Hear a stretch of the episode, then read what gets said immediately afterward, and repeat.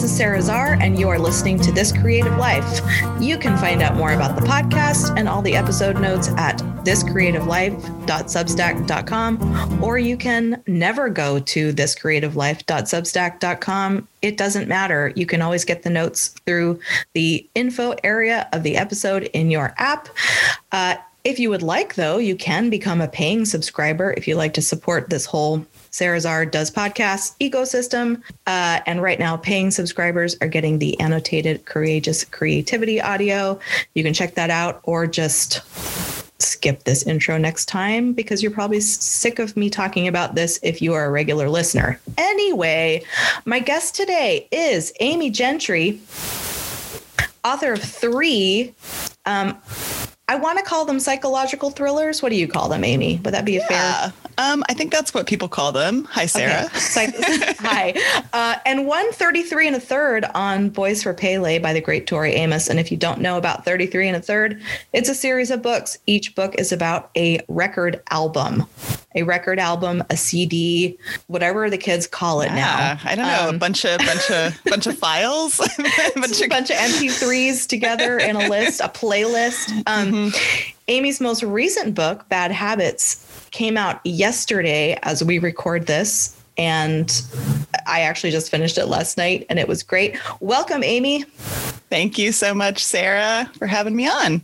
So this is Wednesday, February 3rd. As we record, Bad Habits came out yesterday. So you've joined the ranks of authors with a book out during the pandemic. Mm-hmm. And well, how did that go and how are you doing? Oh, well, first of all, it is still the pandemic, obviously, and it's a really hard time right now. And the last year has been really difficult. But I first wanted to say that compared to the authors who had their books come out early in the pandemic, I feel like it's a totally different landscape. And it's almost, I feel like it's not even fair to compare them, their experience with mine, because people have really figured things out by now. I mean, at this point, we've had a year of virtual book launches and appearances and a year of just, all the other stuff, shipping delays to bookstores and curbside pickup at local bookstores. And so I think there's just more in place now to support authors. And I'm thrilled with that. A lot of it has worked to my advantage. But in another way, I almost feel strange saying this because I was feeling really sad about not having an in-person book launch as well. I mean, I kept it to myself, but just feeling a little bit like lonely in a way and isolated because this is the time when authors come out of their shells and everyone throws them a big party, but last night's event, I was lucky enough to have Laura Lippman agree to do my event with me, who is she's an amazing, best-selling and critically beloved crime writer. Mm-hmm. And I could never have had that event with her. She lives in Baltimore and New Orleans, and I could never have had an event with her in a normal year. She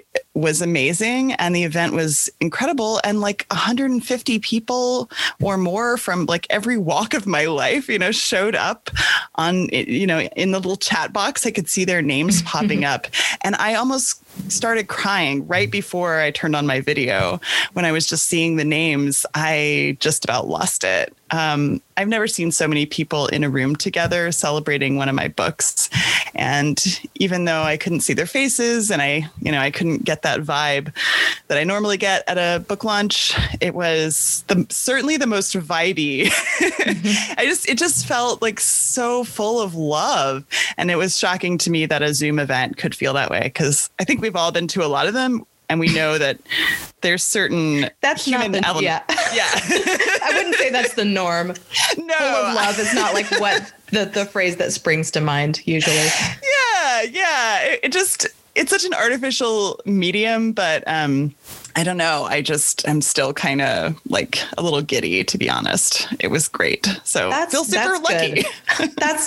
I have to say, as someone who had a book come out early in the pandemic, no one knew what to do or what was going on. And it was just like, well, nothing or chaos. So anyway, I'm not going to feel sorry for myself about it. I mean, I just feel like that whole, you know, it's like maybe 3 or 4 months. The first 2 months were the worst. Mm-hmm. And then 3, 4, 5 months afterward, it was rougher, but, you know, bumpy. But that first couple of months in the pandemic, there's so many amazing books that came out during that time. It was a really good month. And I still talk up those books whenever I can, because I just feel like, you know, a lot of those books didn't get their due. And I know other people are also trying to kind of go back and pick up that thread. But yeah, it's just a bummer. I'm sorry that your book had to fall in that basket. In some ways, I've talked about this before, but in some ways it's also like when you have a book that doesn't perform as well as you and your publisher hoped it would, it's kind of nice to have an excuse to pin it on. Just be like, I don't need to look reflectively at how we handled that, because 2020, let's just blame that for everything. So I love that, actually. So that's my story. I'm sticking to it. Go ahead. I will also say that I totally used that excuse as well in promotion.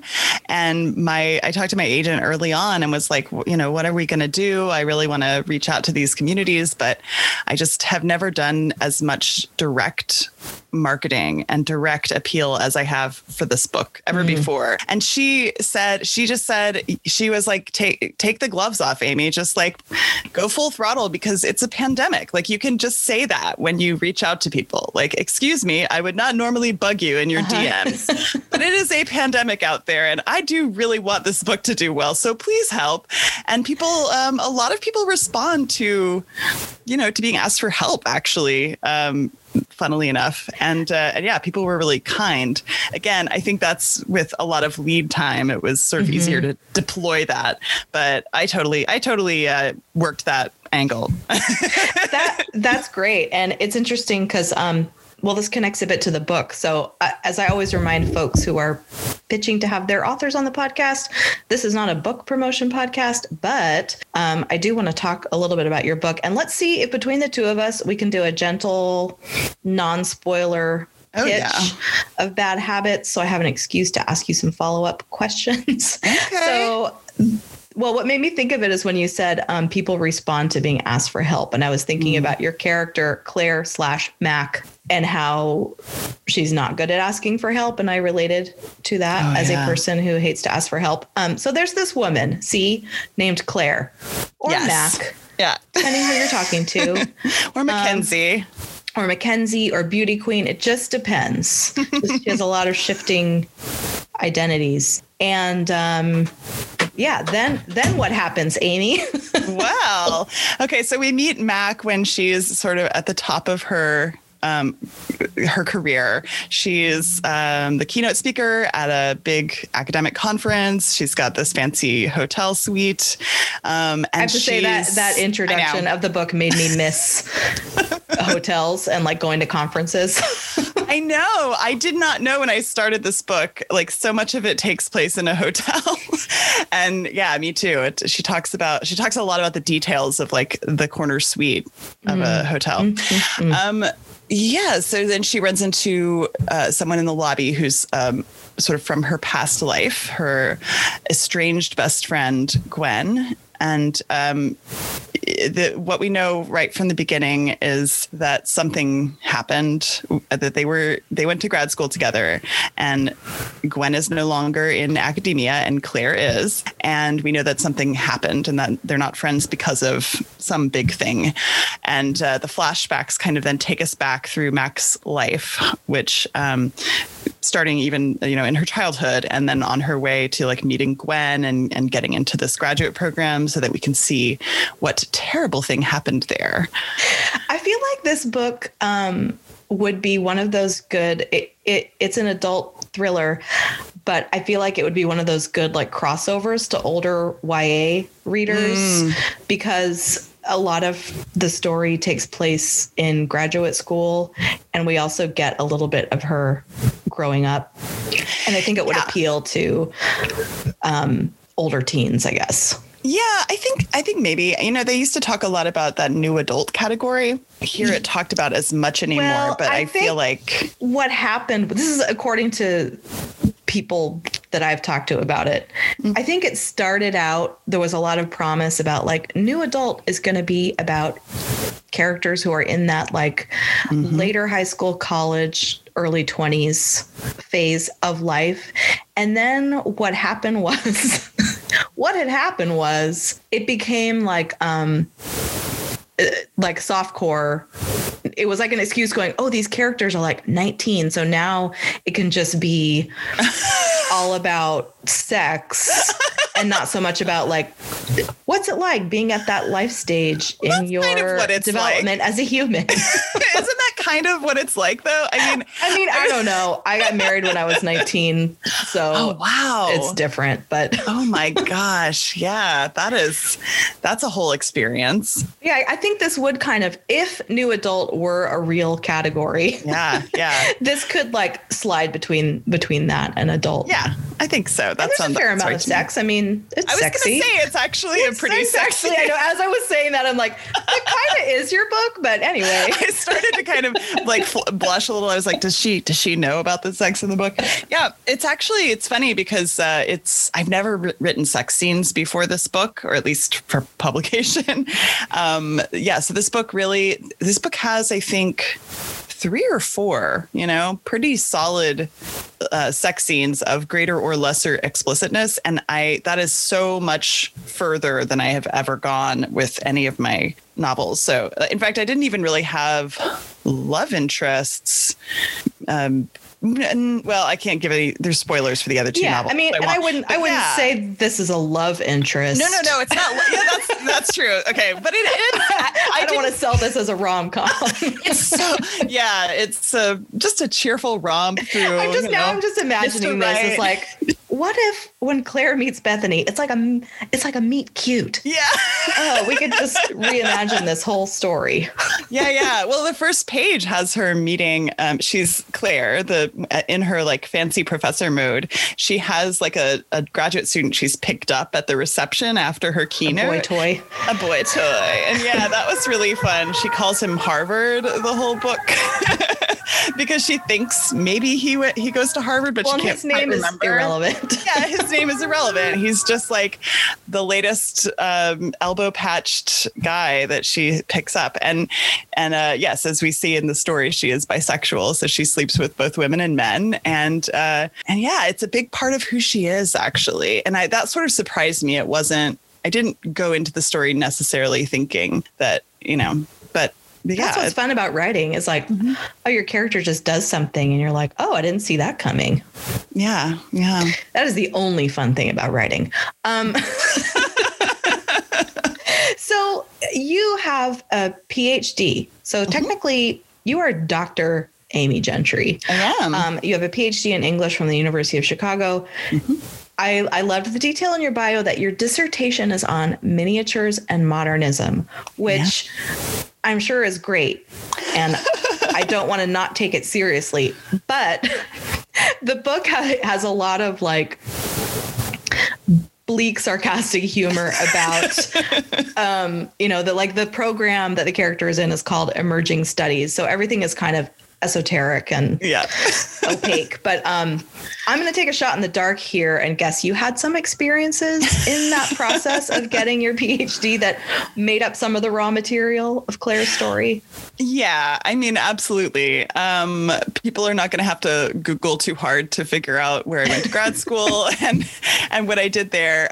It's funny you bring up the dissertation because it is this funny spot for me. I actually love my parts of my dissertation, and I still, I still partly believe in it in a way, but I also, am really conscious that in order to make it out of grad school, because by the time I defended my dissertation, I was pretty sure I was not going on the market, or not going back on the market, rather.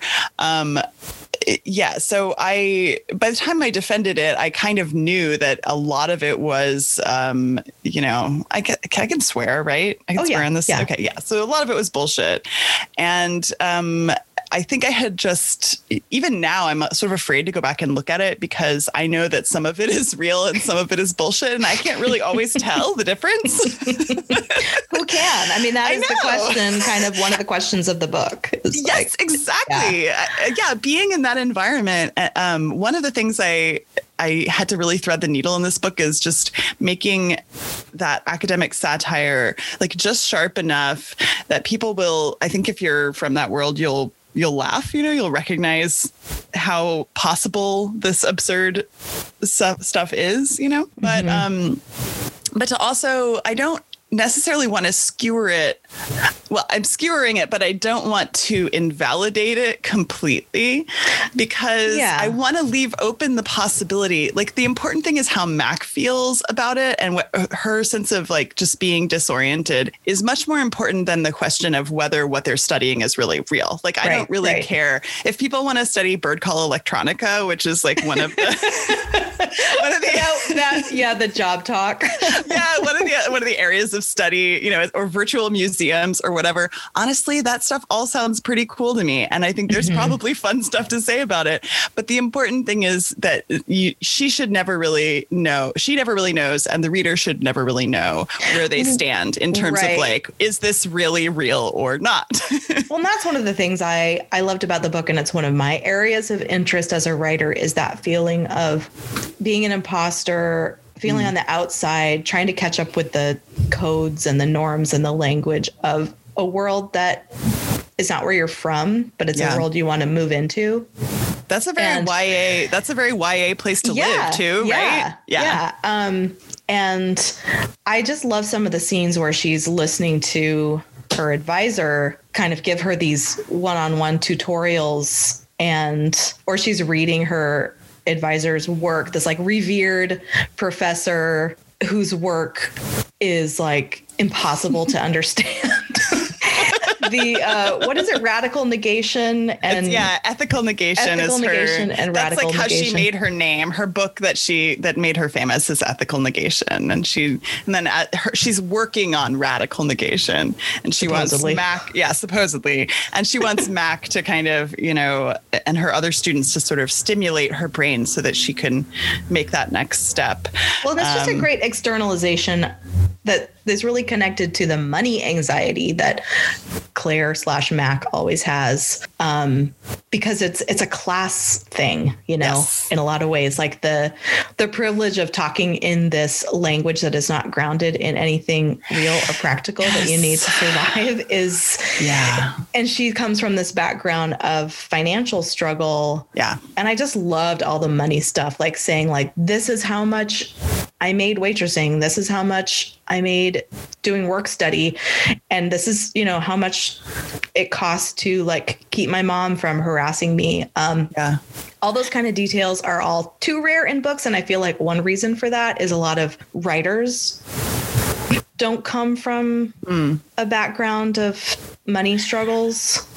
Although if they're professional writers, they're having them now. They're having them now. But that's, I mean, writing is not unlike academia in that there's often, if not family money, there's family support, there's generational wealth, even if there's not wealth on the individual level. So that's something I wanted to think about in the book. And I mean, it's weird for me. I'm already kind of, people are asking like, oh, is this like, your life? I mean, I understand why people would conflate my experience with Max because it's obviously drawn from my experience to a large degree.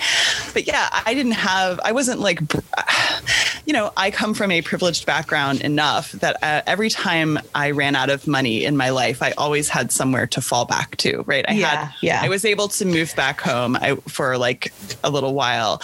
I was able to, go to my mom's therapist when I was like in my worst depression after undergrad.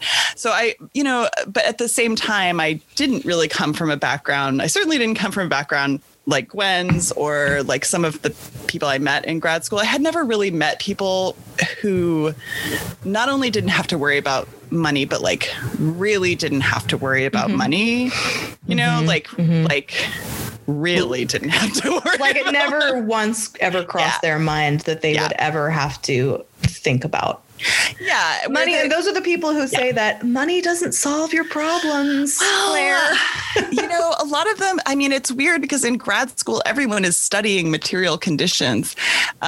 You know, it's sort of Marxist and sort of post-Marxist critique is still very much a part of most graduate programs in the humanities. And so, you know, there are a lot of like Marxists in grad school who come from like massive wealth and don't have to ever worry about paying their bills. And it's a real bizarre disjunct. And I don't think, I mean, I think in the book, you know, some of the characters, one thing she finds out is that, you know, some of the characters you would think came from a background of wealth are in fact just extremely good at faking it. Mm-hmm. And, you know, and others like Gwen are actually, you know, Gwen almost doesn't need grad school. Like she kind of floats through it. She doesn't need it. Like she doesn't need the fantasy. Yeah. She doesn't need the fantasy. Mm-hmm. Like Mac does.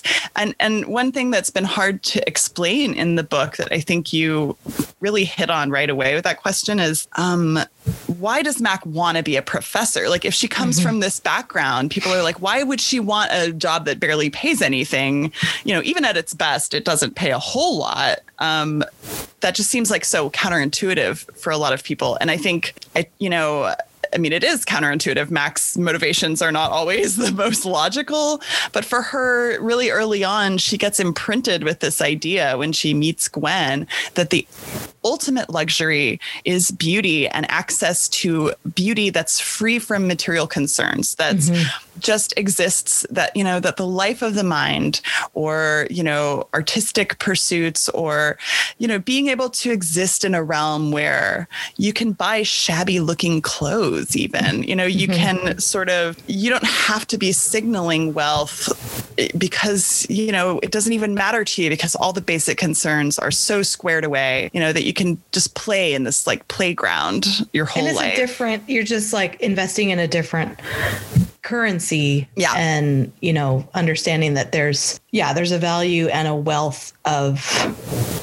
well, you described it better than I could. Like, well, just like this, the beauty of ideas, you know, it's just this like really ineffable thing. And I think that I do relate to. I definitely, I grew up in a home where money was actually talked about a lot and in a couple of different ways. Like there was always enough, but we were very conscious of money. Like we were conscious of what we sort of were and weren't allowed to spend. There was a sense of, you know, there was a sense that all the kids, there were three of us, were sort of responsible for not costing too much. Right. And I really did grow up with that sense of like, you know, all I want to do is be, you know, be like this kind of free, happy-go-lucky artist type. And I had this, you know, but my parents were like, well, but okay, but, you know, you may say that's what you want, but how are you going to, you know, make a living? And you will never have a house as nice as ours, you know, if you pursue this artistic pathway. So yeah, I feel like that aspect of Mac's longing is sort of borrowed a little bit from mine, but then developed because obviously it's accompanied. She has a lot of other lacks besides just financial struggles. Yeah. I mean, that's another, you know, bit of storytelling DNA that resonates with mine is all the parental abandonment going on and the parentification of her at an early age and all of that good stuff. But I want to talk about how you went from your previous life as an academic to like, what was the transition for you of going from that world to writing commercial fiction? Yeah. And when I say commercial fiction, that's a compliment. I mean, it feels literary to me because it's well written, but it's like people will buy this book. Therefore, it is commercial. I mean, I hope so. Yeah, I hope they do. It's interesting. Okay, so I always wanted to be a writer from the time that I was in fourth grade and perhaps even before, but like fourth grade is when I had like the magic teacher that like changed everything. And I started telling people I'm going to be an author when I grow up. And I try after, like I wrote a novel for my senior thesis in college and completed one. And I really thought like, this is my, I'm going to be a writer. Like I moved to Portland under the Say no more. right. Yeah. In the belief that somehow this would make me a writer, which just shows how much I knew about it at the time. And then I kind of, real talk. I turfed out because of mostly finances. Mm-hmm. And I kind of had a mental health crisis in Portland because I ran out of money and I had quit my toxic job. It's just so weird. I never actually thought about this in connection to the other stuff we're talking about. But yeah, I just gave up and moved back home for a second after that. And the way I ended up in grad school was almost this weird, bizarre accident after that. There was like a series of, I was recovering from my failed noveling attempt, and which wasn't really a failure, but like if I had stuck it out, I'd be on my 10th book now instead of my fourth. Yeah, I needed financial support, to be really honest. Yeah. And I just didn't know how to get it or ask for it. And I ended up in a relationship that weirdly culminated pretty dramatically in me moving to Chicago to be in this master's program because I thought that it was possible. It was like one of the places he was looking for a job. And this was a guy who I thought I was going to marry. He had proposed and I said no for various reasons, but I was still sort of weirdly desperate to make this relationship work. And I, so much so that I picked a one-year master's in Chicago because I was like, maybe he'll be there. And yeah, man, I know. Right. And then as soon as I got there, as soon as I was in this program, I just hit the ground running and like I guess I just felt like I was thrown in the deep end like Mac, you know, and I changed like Mac, you know, into a person who suddenly I was like, I can get this. I can do this. I can be in a PhD program. I can be a professor. This is now what I'm going to do. It's the thing that's going to show me who I am. Mm. And, I worked really hard and after just a couple of months in that master's, I got into the PhD program and so just continued seamlessly on. And it took me a long time to figure out, you know, that for that high to wear off, basically. Mm-hmm. Like it took me, it was so exhilarating. I actually perform really well as an underdog and maybe not so much once I feel comfortable and like know where I stand. Mm-hmm. So I think people, that's just a personality thing. I don't know why that is. But so when I felt like an underdog, I did great because everything that came my way, I was really grateful for. But then as soon as I started to really succeed in my program, the other stuff started catching up to me and I started sort of looking around and noticing like, oh, you know, there's a lot of really messed up stuff happening. Like people I know, women of color especially, but, you know, other people too are being sort of bullied out of the program slowly. Mm-hmm. You know, they're dropping like flies and wow, people have no boundaries here. And it's amazing. Wow. The things that the professors would say to us that we would laugh about, and it was like constant fodder for gossip. The graduate students would just spend all our time like talking about these cult of personality professors and can you believe this crazy thing like he or she said to me. And then later looking back at those things, I'm like, wow, I can't believe that was normal behavior. It was just behavior that we laughed off at the time. Mm-hmm. Like, oh, these eccentric life of the mind professors, you know, when a lot of the stuff they were doing just really wasn't okay and was very manipulative, and they were very protected. The professors, I think, were protected from the consequences of their lack of boundaries with students, mm-hmm. while we, the students, were left to just navigate that situation as best we could. So, you know, if you were good at sort of exploiting that lack of boundaries on your side, then maybe you would get somewhere with it. But then I don't know. I'm getting off into abstractions. I don't want to get in the weeds there. But basically, by the end, you know, a lot of that had started to turn really, really negative. And I was feeling, I would come out of professor meetings and cry, you know, and in the bathroom and like everyone else in grad school. It just began to, that punishment, it was like a punishment and reward system. There were professors who would sort of stroke your ego 1 second, and then the next day sort of arbitrarily would seem to turn on you and like want to punish you in this really uncomfortable way. Yeah, like that toxic parent / supervillain.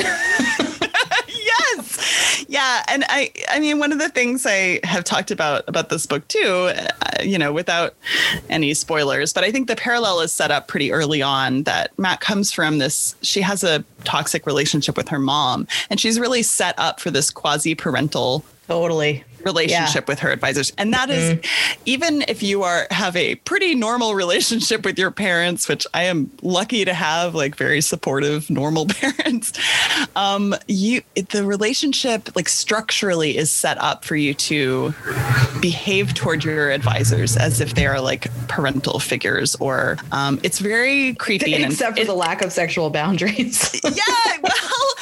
It's very infantilizing. And I think that's part of what sets up the lack of sexual boundaries, because they aren't your parents. They're not really supposed to be taking care of you in that intimate way or punishing you. And there is something like, it opens the door, I think, for a lot of inappropriate behavior that can go that way toward like sexual harassment or, you know, a relationship, you know.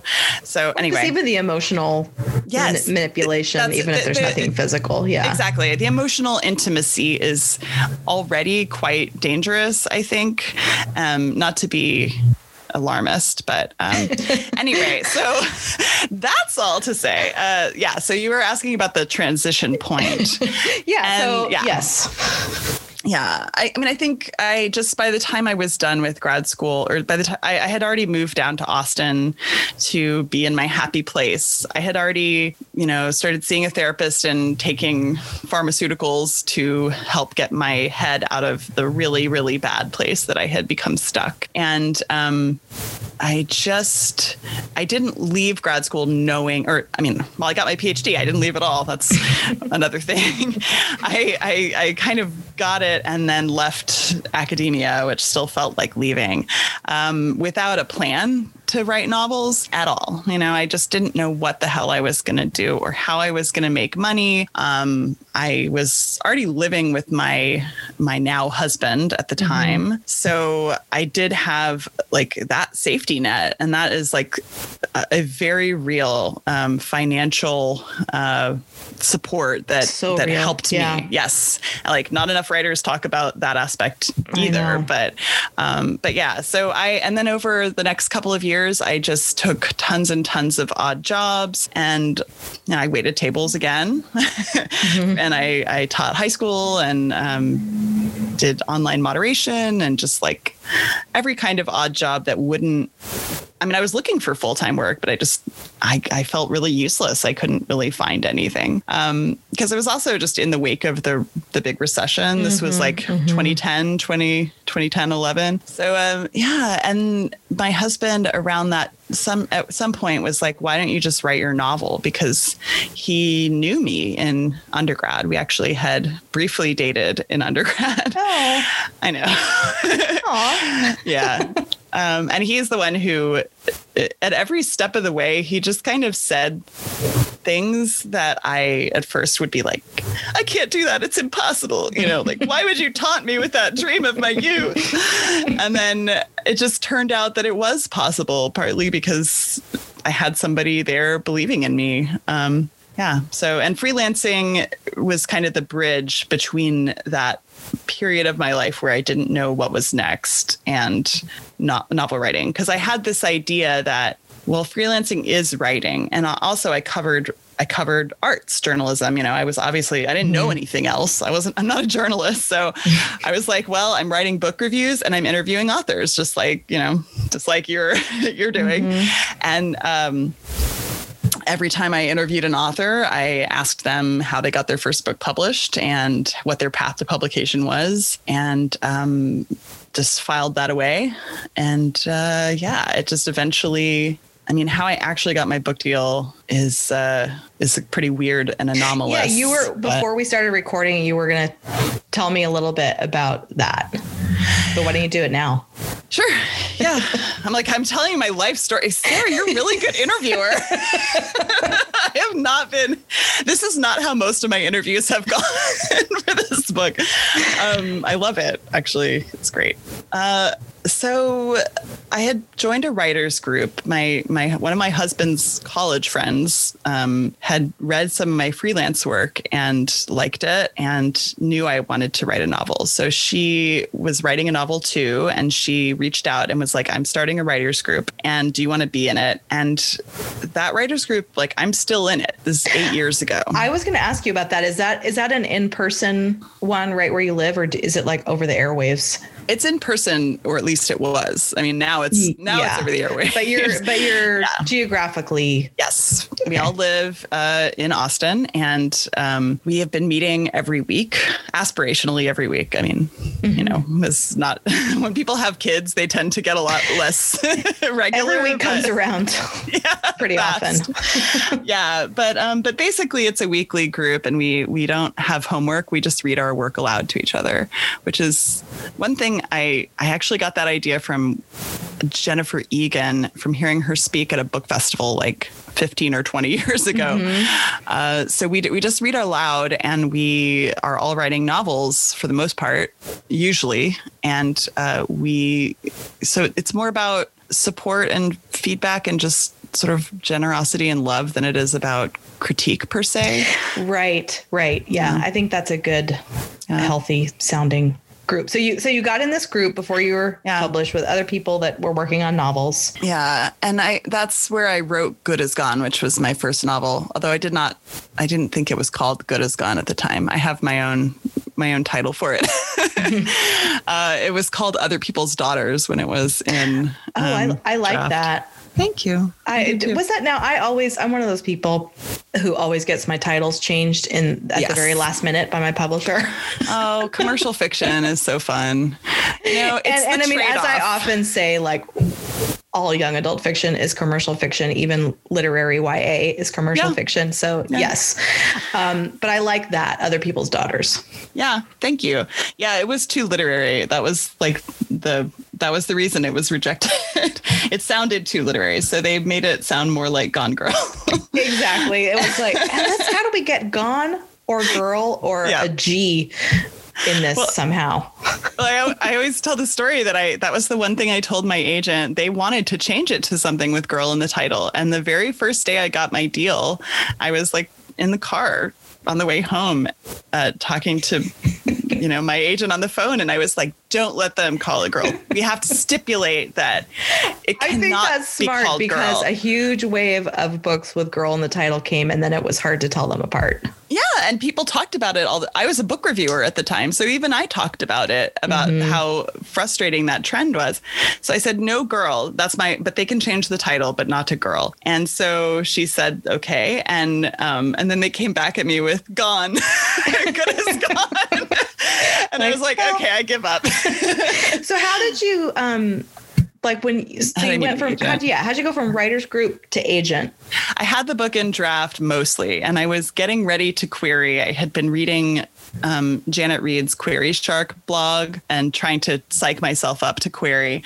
And then I just went to Twitter one day, and there was a PitchMad contest going on. Oh, and PitchMad. Or PitMad or whatever it is. And I had never heard of it and barely you know, I had barely any followers. I was on Twitter totally recreationally. And I just put up a tweet because I was like, I don't know, describing your book in 140 characters sounds like a cool challenge. You know, if I can do that, then maybe I really am close and ready to query. So I put the tweet out there, not really expecting anything. And sure enough, like Sharon Pelletier, who at Dystel Goderich Bourret was one of the people watching that that PitchMad feed because she was looking to pick up new clients, and she liked my tweet, which means it's like getting handed the rose. Yeah, well, it's like a query me. It's like a wink. It's kind of like, hey, query me, you know. And it I think it would just meant. I think you still only sent the partial, I think. So for her, I think I just sent her the partial, and she read it in a couple of weeks later and asked for the full, and she had my full manuscript, Sarah. She had it for like less than 48 hours and before she offered. It was That's awesome. Unbelievable. She was so I feel really weird telling that story. I think there are lessons to draw from that story, that like advice that I could pass on. But in other ways, it was like this magical, you know, it's like meeting your husband or something online. You know, it's like it's this, you're like, I don't know, we just somehow like it knew. Is magical, but it's also it's a perfect example of one of those rare occurrences where what you're interested in and your development as a writer and what's in the cultural air at the moment just all coincided. And that's just pure luck and magic, but it does happen sometimes. I mean, you describe on your website, you talk about your books as feminist thrillers, and that was a moment where, Gillian Flynn's novels and people were excited about that type of book.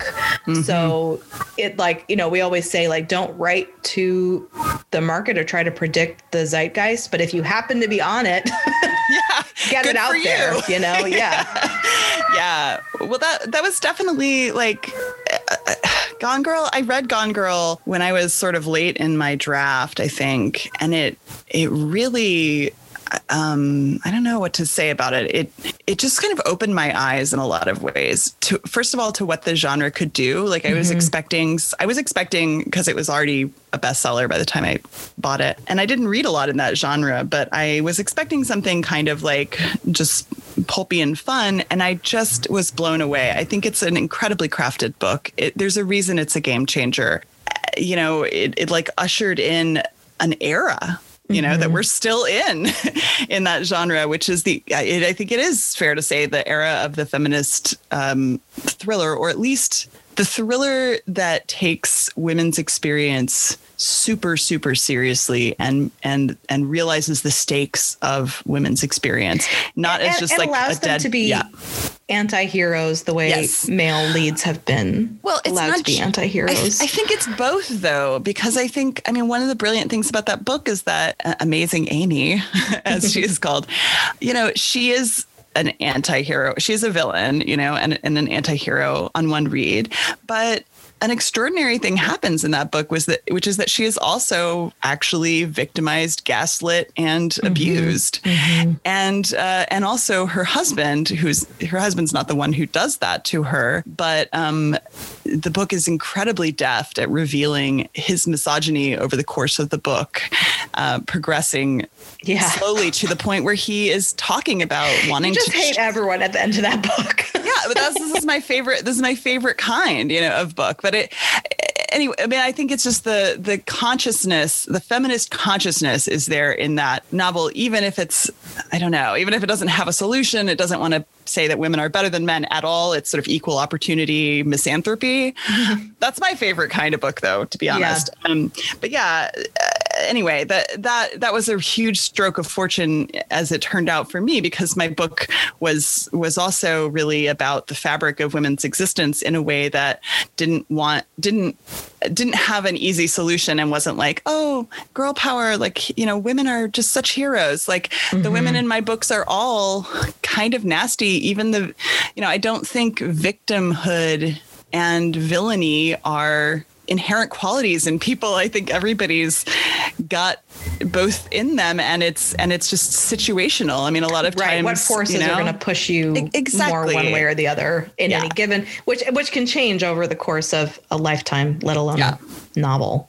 Oh, time is flying. Okay, we can. How does the book writing process work for you? Like, do you much stewing about an idea do you do, like, in your head before you start putting it on paper, or do you have to, like, start getting it into words? I don't know. It just varies. I mean, I love to sit down and get things down as fast as I can, but also I have a child, and also in the commercial fiction book cycle, like the publishing cycle. Yeah, you're not supposed to languish for too long. You're just like fondling your idea. Fondling. I like that word, fondling. But yeah, I mean, the promotion cycle is, like, really demanding, increasingly so, because of social media, and I've really leaned into that as my career has progressed. I have leaned more and more into that aspect of it because I am getting more comfortable with social media. But it takes a bite, man. I mean, that's your time you're spending on it. So I guess I've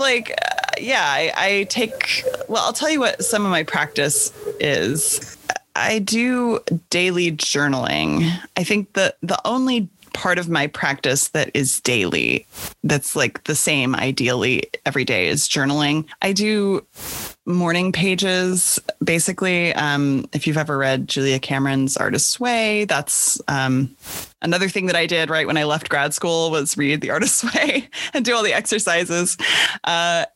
And the morning pages is the thing that has stuck with me. It's just, like, 3 pages of longhand journaling, and it's total word salad. It's, like, whatever comes to your head. Which I feel like when I've tried to do morning pages, it feels so arduous.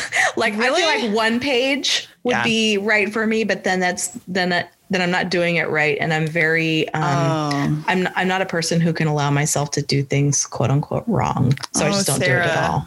I feel you so hard. Can I give you the best recommendation? Like, yes, the best piece of advice. My notebook is a half-size notebook. Oh, yeah. Nice. Okay. So, I'm with you. Is it getting less arduous? That could work. Yeah, because I think the funny thing I realized after doing morning pages for a really long time is that the page thing is not really about quantity of writing. It's about turning the page. Isn't that weird? Like, because your brain, part of that, like, hand brain connection that you get writing longhand, and, like, the text, texture, tactile, that's it.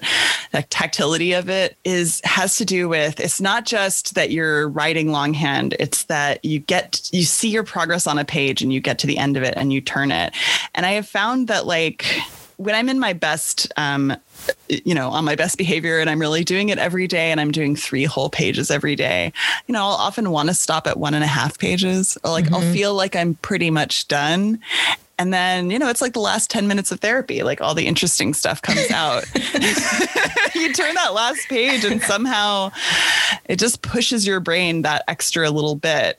So are you putting stuff connected to, like, when I've done morning pages, stuff connected to, like, whatever book I'm writing rarely comes into play. So is there, like, book stuff going on in your morning pages? Sometimes. It really varies a lot. Like, most of the time I'm just dumping, like, I try to do it in the morning. So I'll talk about, like, if I remember a dream, sometimes I'll just write that out. Or I'll just be like, yesterday I did this, this is how I felt about it. Or if I'm having just anxieties, I just write through that. It's just a complete feeling dump. And then a lot of times, again, that's what that 3rd page is for. A lot of times when you get through the, like, boring stuff and just let it come out and be ugly and stuff, then sometimes I get ideas on that 3rd page. Or I start writing myself into a scene because maybe I'll be like, I'll start talking about what I'm going to do that day. Sometimes I kind of give myself a little pep talk about what I'm going to try to do that day. And So I'll be like, oh, today I really need to, you know, finish this article and go to the grocery store. And then also there's that one scene I really wish, you know, so I'll start kind of working it out, talking myself through the scene. And then sometimes I'll even start writing out the scene, like it'll start coming to me. So yeah, I do work out scenes there. And I also have new ideas there, because like no idea is too stupid for morning pages, right? Like you can, it's true. Yeah. You know, you could just say anything in your morning pages. Yeah. And then when I'm actually writing, when I'm hardcore writing, like, you know, trying to draft, especially on a retreat or in some like, you know, really binge writing, I will use a similar morning page-esque practice multiple times a day, like all through the day. When I finish a chapter or a scene, I'll like journal what happened in that scene and how I feel about it. And then I'll journal what I'm going to, like, this is what I'm going to write in the next scene. And then so I kind of use it also to interrupt the actual writing and sort of reflect and take stock and set goals. But that's something, like, sometimes I feel like if I could just carry my journal around with me and like literally just be journaling every 3 hours all day, I would get so much more done, because man, it really helps.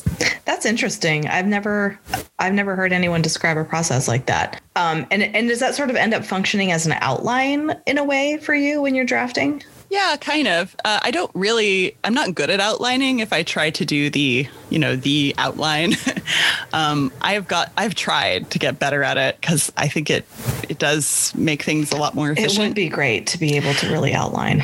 Right? Yes. I really envy the people in a way who can. Me too. I have found that when I outline, what I come up with in outline, not only is it not as interesting as what I come up with when I'm just writing through it, but it also doesn't work. Like I'll be like, I thought I did the math on this, you know, why isn't it? It turns out, you know, that was hopelessly insufficient to get this character into this situation. Like, why did I think it was? So instead, the journaling helps, it sort of functions as like almost a rudder, you know, like I take the coordinates and I adjust the rudder a little bit this way or that while I'm going. So I can sort of see the goal in the distance, and I can sort of keep myself on track and also, but be still taking advantage of the spontaneity that I need.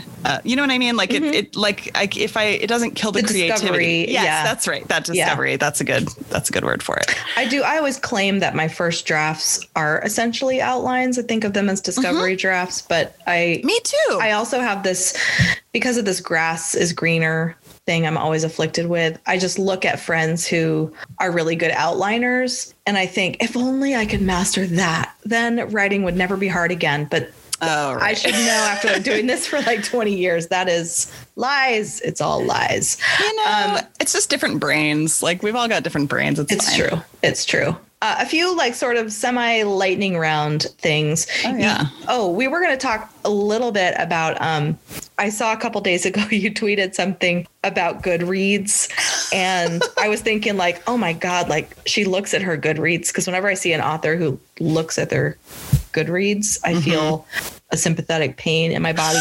But so like, do you look at Goodreads regularly? Yeah. And what's the role generally of social media in your, you know, like, I guess your life. Yeah. Your life.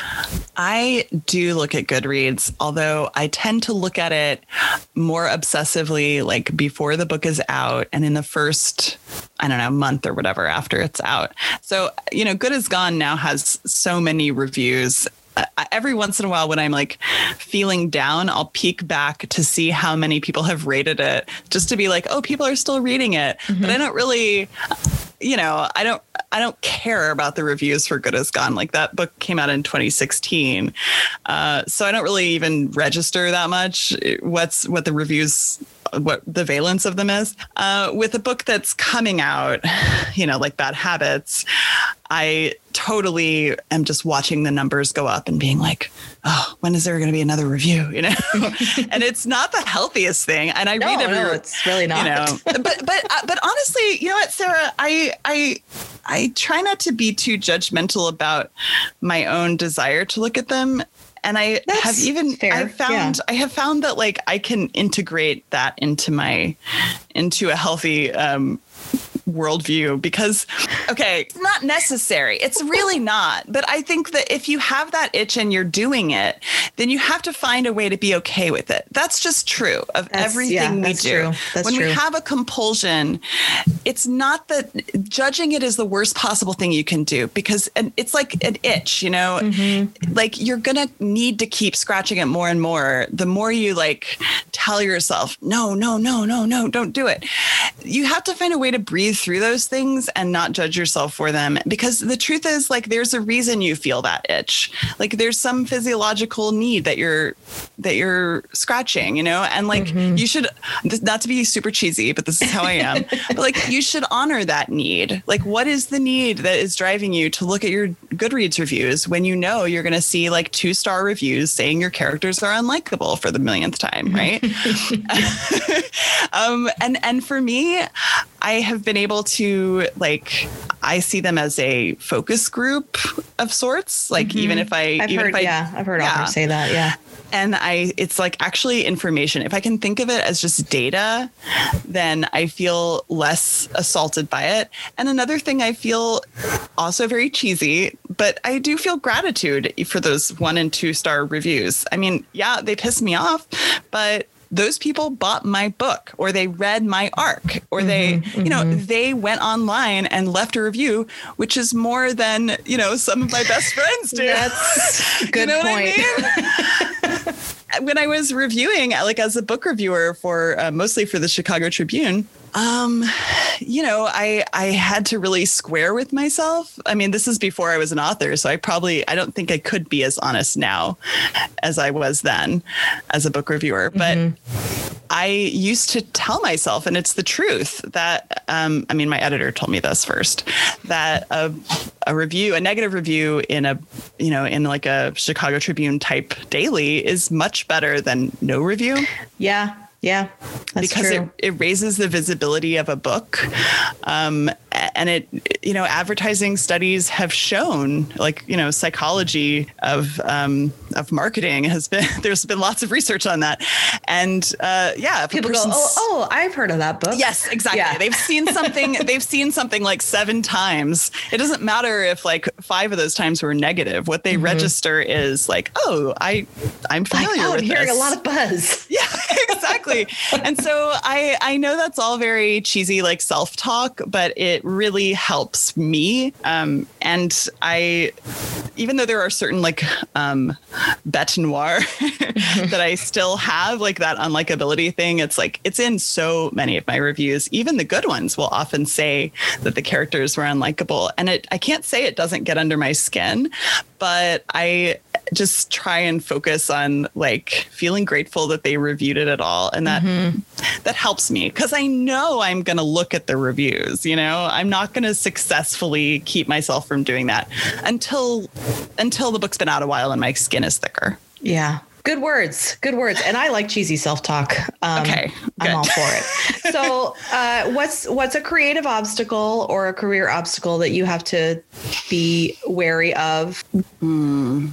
I'm actually feeling really good right now in my practice, and I'm in this moment. I had my second book did really poorly, by the way. We were talking about poor performances earlier, mm-hmm. and so my first one was really strong. My second one performed not well at all, and this book I have no idea, but I think I've done a lot of work in the last couple of years during the writing of this book. The writing of it was very healing in some ways. Mm-hmm. And I have embraced a lot of what I thought of as my weaknesses and just tried to lean really hard into them. So I'm not really feeling, I mean, right now, my first instinct was to be like, I don't know. I don't like to think of, I mean, everyone has obstacles to success. You know, I've got a kid. Mm-hmm. I can't always write every day. I get frustrated. But I am, at the same time, I'm feeling like more liberated in many ways than I've ever felt. This is almost the first time in my career I've felt this way, that I could just. That's awesome. And I accept that answer. Well, I would say the one thing I learned while I was writing this book that really set me free, but I think it was a weakness that I didn't recognize early on is that for my first two books, they didn't, especially the first one, didn't require a lot of editing because they crash published it. So it didn't have time for a lot of editing. Mm-hmm. But even so, there were some editorial notes like that I didn't really like, but I swallowed everything because I was mm-hmm. determined. I was determined to be like a good little author. Yeah. You know what I mean? Mm-hmm. And the second one too was written really quickly under duress. And I didn't really follow my gut on that book as mm-hmm. much as I should have. And the third one, this one was the first one that I wrote. It was like a new contract, and it was so close to my heart. It really came from the gut, this one. Mm-hmm. And so, and I also, for the first time, I was really working with an editor who was incredibly experienced, brilliant, at the top of her game, really. And I felt so like lucky. I was like, this is the editor I've been waiting for. She's going to make me a stronger writer. And then she gave me some edits back that I didn't agree with. Mm-hmm. And it was one of the hardest things I've ever had to do to this point in my career was to say no. Yeah. Yeah. And that, I think that lesson, and of course she was experienced enough to know that when an author says that, you know, she was like, I trust you, Amy, like, you know, just try to fix the problem, but why don't you try to fix it your way? Yeah. You know? Yeah. And I was like, yes, thank you. And she gave me enough rope and like enough time. And that was just huge. That experience and like seeing how the final product came out and how I felt about the final product, like it has given me so much, you know, and it makes such a difference to feel like this book, no matter how it performs or what people think, this book is what I wanted it to be. Yes, it's exactly. As close as I could get at the stage I'm at now. And it just feels good. Yeah. That's exactly right. Yeah. Yeah. Did you ever have that early in your career, or like, how did that play out for you? I mean, okay. I think that's probably really common for first couple books.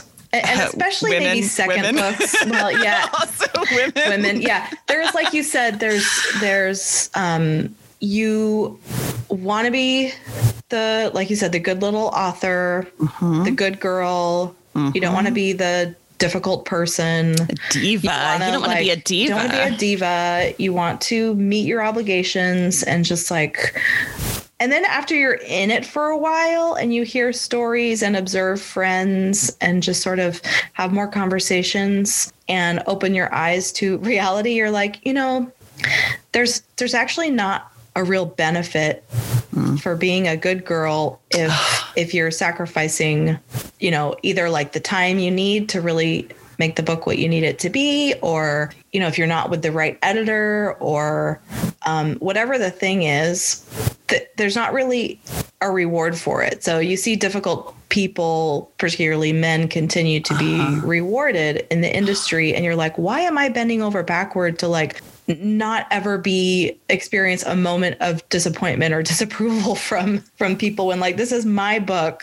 And I think it's a real thing. Oh, you've said a mouthful, Sarah. I'm going to I might just have to like take that clip of that recording and just kind of play it on repeat. Yeah, that was incredible. Play it. And it's one of those things I think you can only learn through experience. I mean, I don't think someone could go in with their first book and feel that level of awareness, even if you have like 100 people telling you ahead of time how it really is or like what you need to do, unless you just have an incredible like backbone and thickness of skin.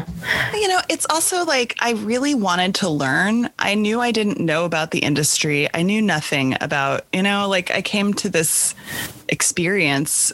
It felt late to me. I mean, I was very young, but I was in my like mid or late 30s, I guess, when I published Good as Gone. And I just, you know, I was like, I have things to learn. I want to learn from every editor. I want to, you know, and I think that was a good, generous impulse, mm-hmm, you know, mm-hmm. But at the same time, maybe because this book, I was like writing about those relationships and that people pleasing, that anxious people pleasing, you know, personality that like is like a kind of a schoolgirl mentality. And I just, it was like liberating. I think I just had to care enough about the words about the work. Yeah, you know what I mean? Another thing that can happen is you go, if you've gone in with like a lot of openness and optimism, and then you're in it for a while and you become a bit jaded. And then sometimes what happens is there's a temptation for like you to stop caring, and you're like, well, whatever, like it is what it is.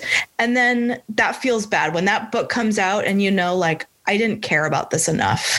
And that feels worse than anything. And so I think this is just a gift of age too, but I know like the work I'm doing right now, I just feel like, I don't know. I've just learned like I have to care more than anyone. Yep.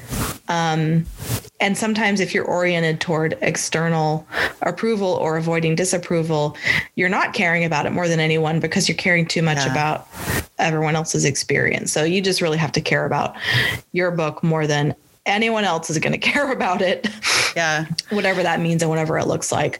I have to now just a super quick story just for anyone out there. And maybe you have a story like this too, but speaking of the good girl syndrome, and I know we're going long and I'm going to let you go very soon, but I was just, when we were talking about trying to be the good girl, it reminded me of when I started out and like was going on a lot of book tours and going to a lot of conferences and trade shows and stuff. I had so many times where I'd be like talking with fellow women writers, who would say things like, I don't know, like I'm so tired. I just want to go in my room and order room service, but I don't, I want to figure out a way to pay for it myself or whatever. And then I would hear stories about like such and such male author had his entire suitcase full of clothes sent out for overnight dry cleaning and ordered a pay-per-view movie and ordered room service. Like they're not even thinking like, ooh, I don't want to do this and like spend too much on my sandwich. And then I just sort of went, you know what? Fuck this. Yeah, right?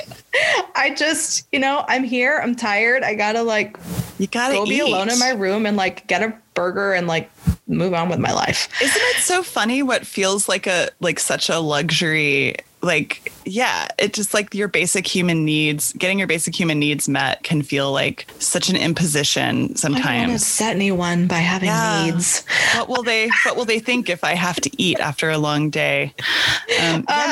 What's a piece of like pop culture, books, TV, music, whatever, something that's like helping you get through all of this TM right now? I mean, there have been certain like pieces of art that have been really meaningful to me. I think the most recent one that just like gave me life, as they say, is Lovers Rock, the Steve McQueen film. Have you seen this? Oh, the Small Axe. Yes. Yeah. It's the only one I've seen. Yeah. I haven't seen them yet, but they're in my queue. I know what you're talking about. Yeah. Well, I haven't seen them all. I'll go back to them at some point. I've been having a lot of trouble watching TV during the pandemic, weirdly.